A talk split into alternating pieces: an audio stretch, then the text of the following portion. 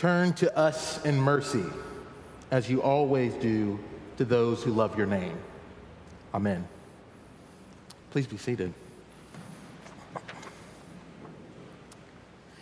Um, if you will, for the moment in your bulletin, I would love for you to turn back to that Romans reading and just pause and take it in.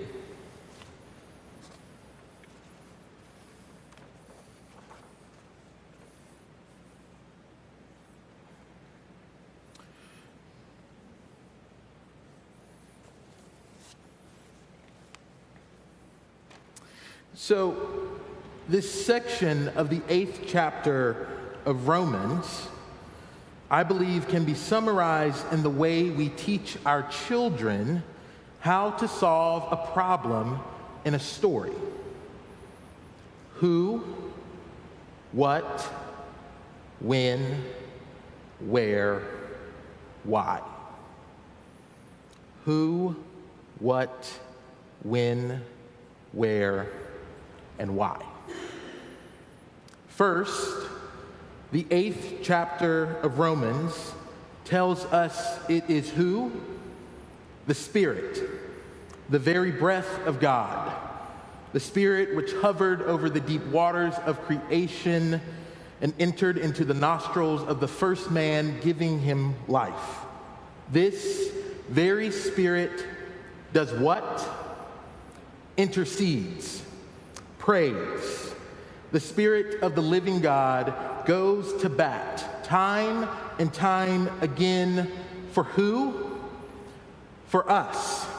For us in our weakness, in our sickness, in our vulnerability. When? When we don't know how to pray. When our sighs are too deep for words. When you hear the deep sigh of an unhoused woman on Wisconsin Avenue because she is too hot to continue to ask for a cold sip of water. When a mother cannot speak, but only groans in deep agony because she has lost her son due to the violence. Do you know that prayer? To pour out your heart in a way that cannot be met with words? Do you know that place of suffering? That place where language cannot contain the experience being felt, and yet you still pray. Next, the eighth chapter of Romans tells us it is who? God, the Father, the Almighty, maker of heaven and earth, of all that is seen and unseen, is doing what? Working all things.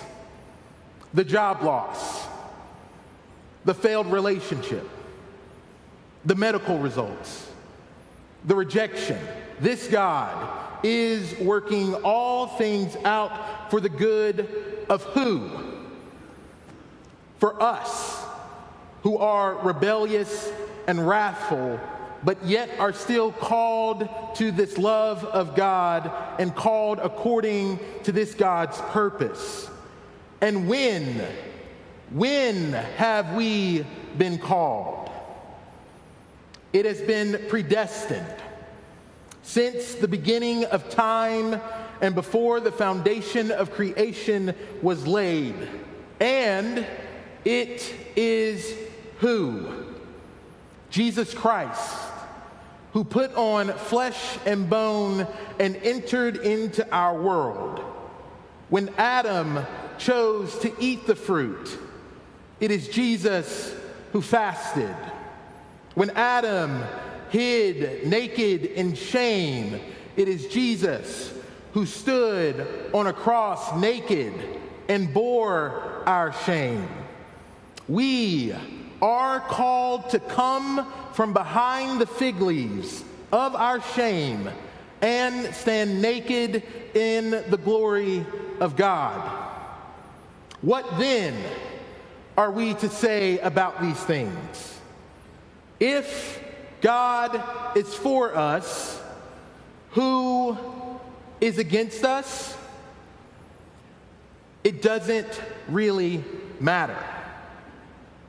All of our enemies have been defeated, and at the end of the age, our enemies will be our footstool, and God will place them under our feet. For it is who? God, who is good and generous. And out of that goodness and generosity, offered up the first fruit, which is his son, Jesus Christ. God did not withhold his son from the experience of suffering in this world. And in the midst of our own suffering, we are called to live in the spirit of that goodness and generosity. The eighth chapter of Romans tells us it is who? Jesus Christ. What will judge? When? On the last day. Because he sits where? At the right hand of the Father in authority and robed in glory, majesty, and honor. Jesus, whose hands turned water into wine. Jesus, whose hands healed the sick. Jesus, whose hands took, blessed, broke, and gave bread. This same Jesus who last week judged the wheat and the weeds will judge us, and we need not fear because his mercy is good and it endures forever. Finally, who then will separate us from the love of Christ? No one and nothing at all.